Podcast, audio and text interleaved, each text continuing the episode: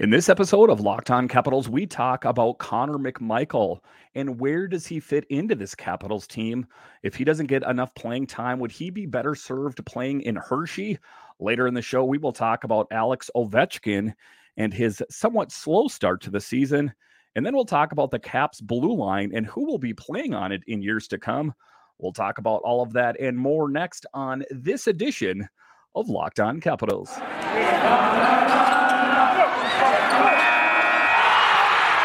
Your Locked On Capitals, your daily podcast on the Washington Capitals, part of the Locked On Podcast Network. Your team every day.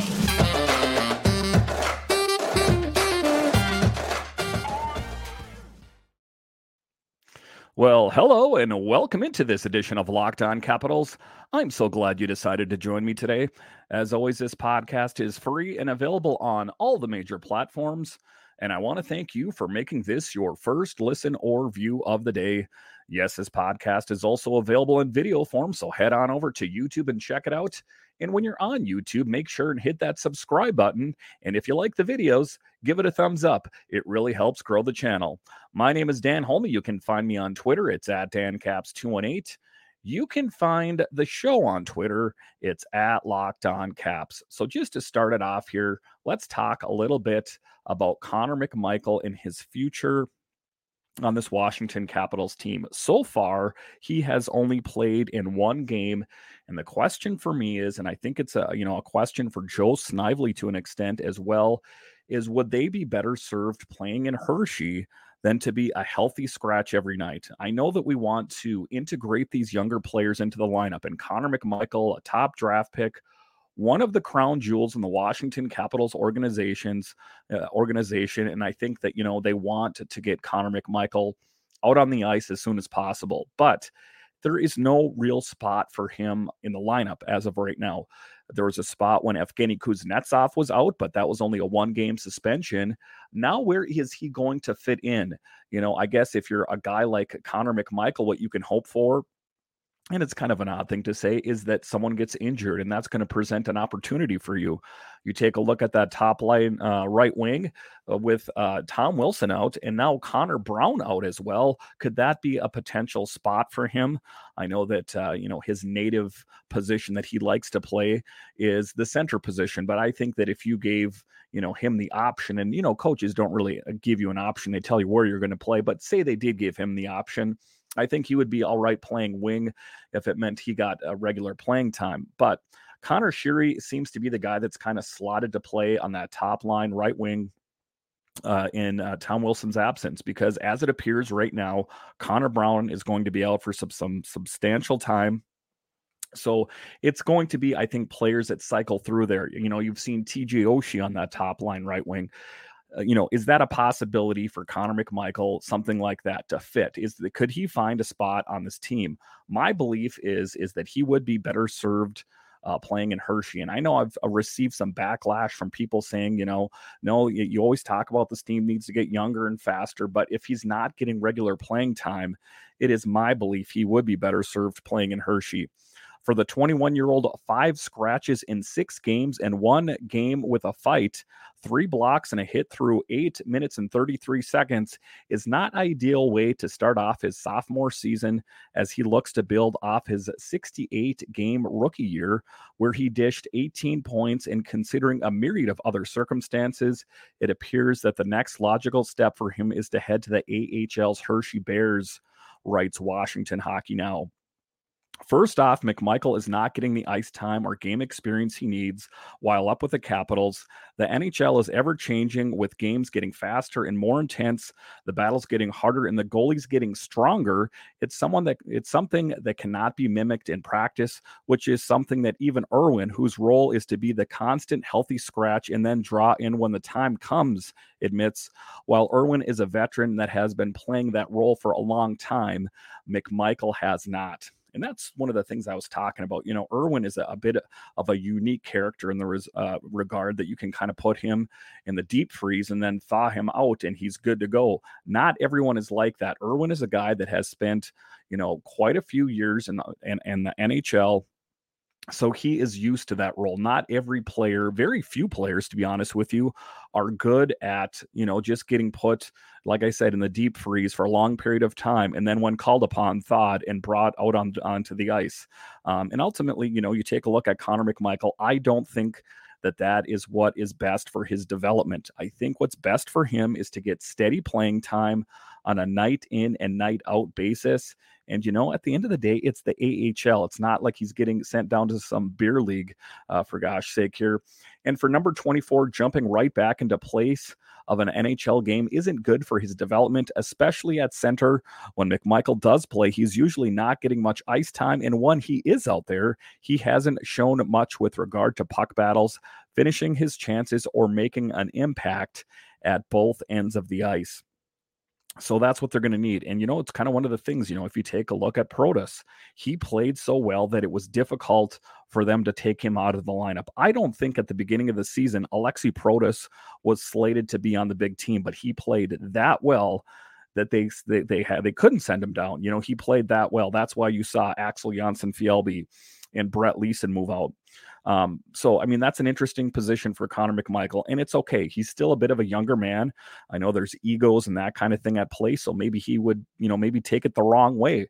But you know, if you look at it in the in the light that you're getting more playing time and you're working on your game, you think to a certain extent a player like that would understand.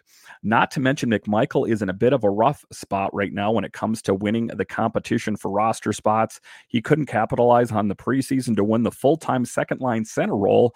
And when both he and Joe Snively got to dress, dress uh, with Evgeny Kuznetsov suspended and Connor Brown out long term, Snively proved to be more noticeable and won the extra spot with Brown out. Plus, with Sonny Milano entering the picture and likely getting a call up after getting up to speed with the AHL, McMichael will again face another battle in which Milano holds the upper hand given his years of experience. And, you know, it is a tough pill to swallow for a young player uh, that I think thought he was just going to get launched right into a starting role you know, give it time. You know, that what I've talked about with the defenseman and that kind of thing when we were talking about Lucas Johansen is give it time because as we talked about, this is an aging Capitals roster, and we know that these players won't be around forever. So, I mean, if if it's a year or two years, just kind of bide your time and know that your opportunity will come. And it may come sooner than that, as a matter of fact, with the amount of injuries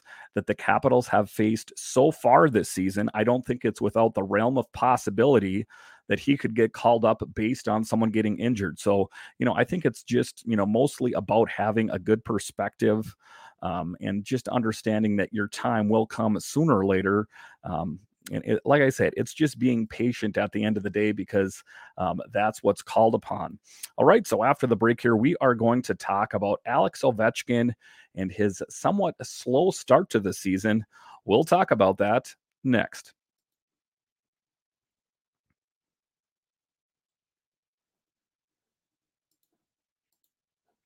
The numbers don't lie. In the last decade, over 4 million people have chosen SimpliSafe Home Security to protect their home.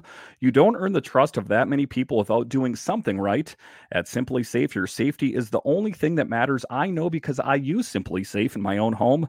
They protect you with cutting edge security technology powered by 24 7 professional monitoring agents who always have your back. Here's why I love it. I had an issue where someone broke into my house. SimpliSafe was there to help dispatch the police and take care of the situation. With 24 7 professional monitoring, SimpliSafe's agents call you the moment a threat is detected and dispatch the police or first responders in an emergency, even if you're not at home or can't be reached. SimpliSafe blankets your home in protection with advanced sensors for every room, window, and door, HD security cameras for inside and outside your home, smarter ways to detect motion that only you and know that the threat is real and even hazard sensors that instantly detect fires, floods, and other threats to your home. Our monitoring experts use proprietary advanced response technology to visually confirm when a break in is real so you can get the highest Priority Police Dispatch. Customize the perfect system for your home in just a few minutes at simplisafe.com slash locked on NHL. Save 20% on your SimpliSafe security system when you sign up for an interactive monitoring plan and get your first month free. Visit simplisafe.com slash locked on NHL to learn more. There's no safe like SimpliSafe. All right, welcome back into this edition of Locked On Capitals, where it's your team every day. In this next segment, we are going to talk about Alex Ovechkin in his somewhat slow start or ordinary start to the season. Ovechkin has five points, two goals, three assists, and four of those points came against Bruce Boudreau's Canucks, the only team yet to register a win. Tampa Bay's Steven Stamkos leads the league with seven goals. It's far too early to be concerned. Obviously, history always says Ovechkin's shooting percentage, which is currently 9.1, is going to improve, but it might be a bear watching. The Caps captain is also the team worst minus six. And uh, this a story in the Athletic they're talking about. And I think that you know, I think that Alex is off to a bit of a slower start, but you know that is okay. Um, when you see that what kind of production he ultimately can bring to the table, uh, I'm not really too concerned if he's off to a bit of a slower start. Last season, Ovechkin scored seven times in the first six games and wrote to a record tying ninth 50 goal season. Again, it's a very small sample size, but with Nick Backstrom and Tom Wilson out and now Connor Brown out long term, the Caps desperately need their big guns to uh, be exactly that. Ditto for Kuznetsov, who amassed three of the five points, all assists in the third period of the Vancouver game. So suffices to say, this entire team is off to a bit of a slow start. You can also put Alex Ovechkin in that conversation as well again, I'm not too concerned about Alex getting off to a bit of a slow start. You know, if this is something that continues through, you know, months, then I guess there's a bit more of cause of concern. But you know, just watching this team so far and watching this last game where they were kind of sleeping through the first two periods, um, you know, and then all of a sudden the, they awoke in the third period and found out a way to beat the Kings. Um, you know, I think that's what it's about. I still think they're kind of slowly working their way into playing games game in, night in, and night out. Um, and you're kind of seeing them ramp up and getting more up to speed. If the Caps can continue and Alex Ovechkin can continue to do what they did in the third period against the Kings, then I think that those are good building blocks going forward, putting them in the right direction um, but you know, I do think that Alex is on pace for another 50 goal season. And I know that there's a lot of people, including the athletic and Tarik El-Bashir, that see Alex getting less than 50. I think if I remember right, his prediction was 47. My thought was 52. I know that he's off to a slow start, but you know, if you take a look at the pedigree of Ovechkin and what he has, I think that it's kind of a no-brainer that uh, he would be up for doing something like that. It might not happen, but you know, my projection for him anyway is to end up being that. All right, so the next player to talk about here is Darcy Kuemper's workload. Um, one of the things that was talked about is that Darcy has never been on a team where he's carried the bulk of the mail and he is a bit prone to the injury bug. How is Darcy going to hold up to the rigors of playing an entire NHL season as the number one netminder, mind you? The centerpiece of the Caps offseason has started all but one of the Caps' first six games, putting him on pace for 68 starts.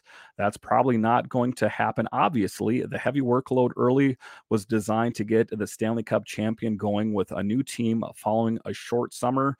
As for Kuemper's performance, his numbers a .899 save percentage and a 3.04 goals against average aren't all that hot, as noted in our NHL goalie confidence meter survey in the Athletic. There, you know, my thing on it is though, I wouldn't read too much into that. I mean, Darcy Kuemper has kept the Capitals in these games. It isn't his play alone that's caused the Caps to, lo- to lose. As a matter of fact, I think he's played rather well considering the circumstance.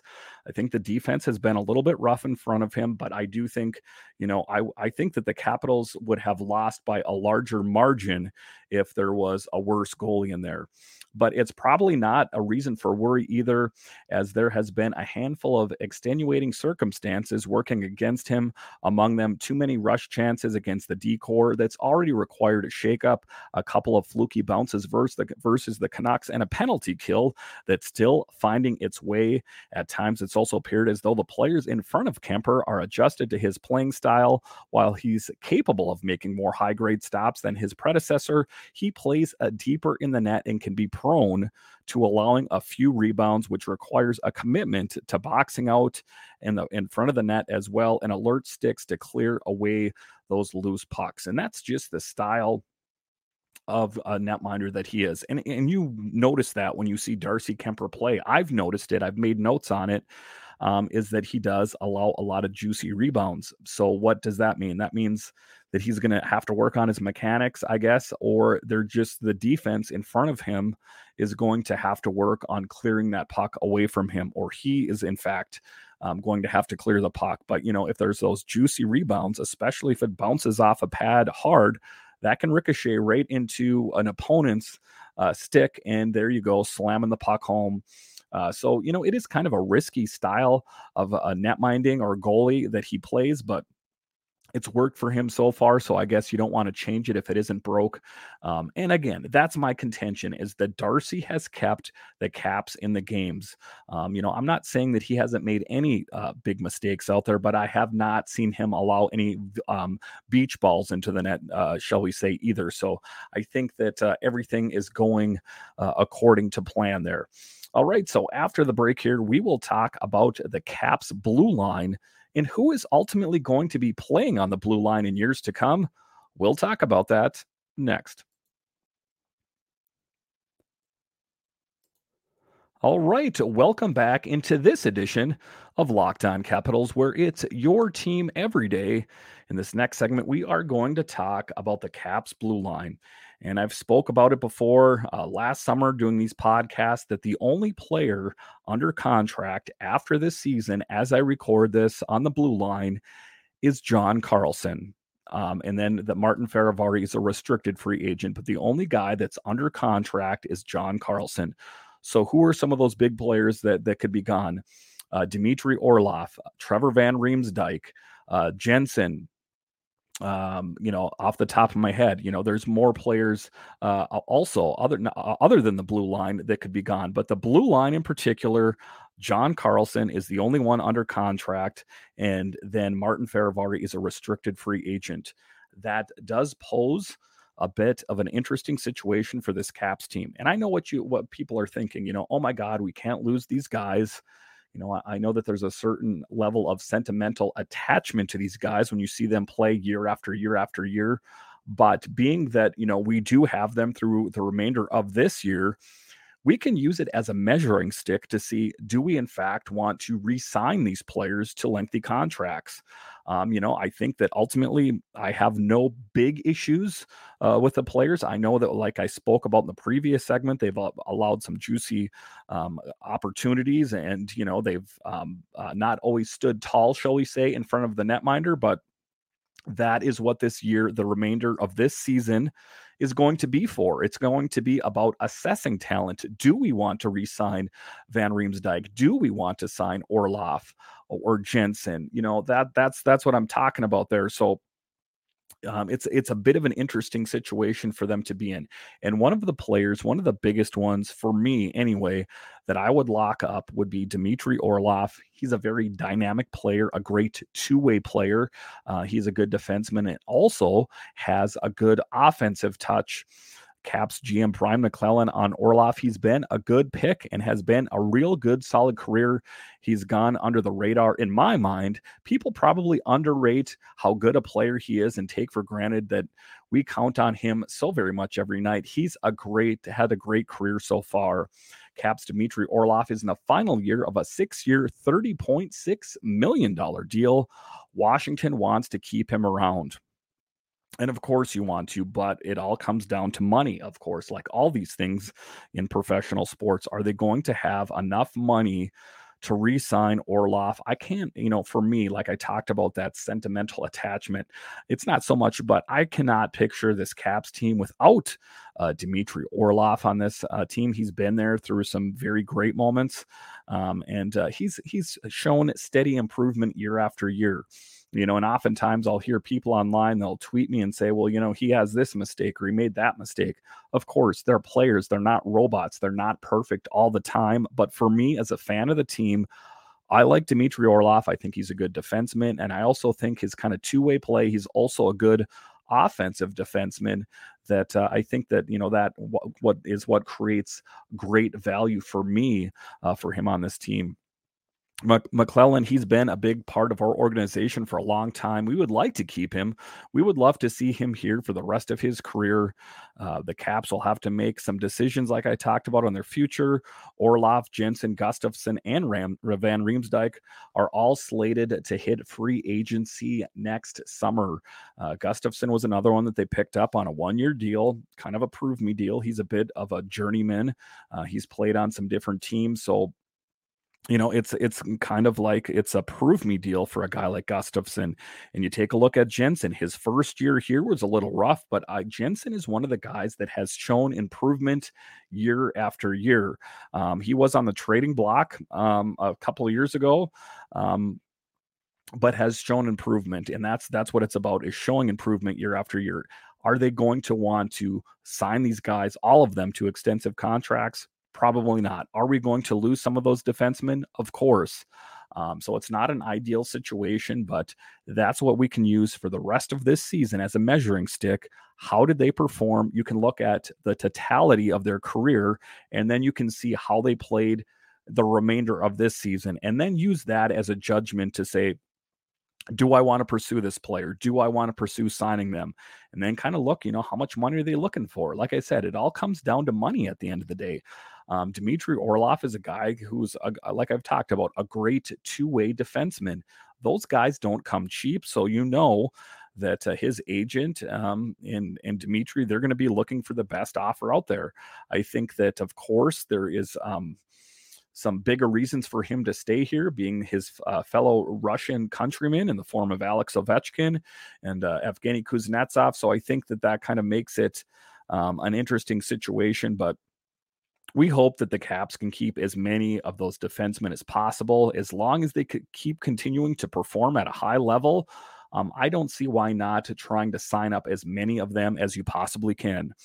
Thank you for making Locked On Capitals your first listen. For your next listen, checked out the Locked On Sports Today podcast. The biggest stories of the day, plus instant reactions, big game recaps, and the take of the day. Available on the Odyssey app, YouTube, and wherever you get your podcasts. So, once again, thank you for joining me on this edition of Locked On Capitals, where it's your team every day.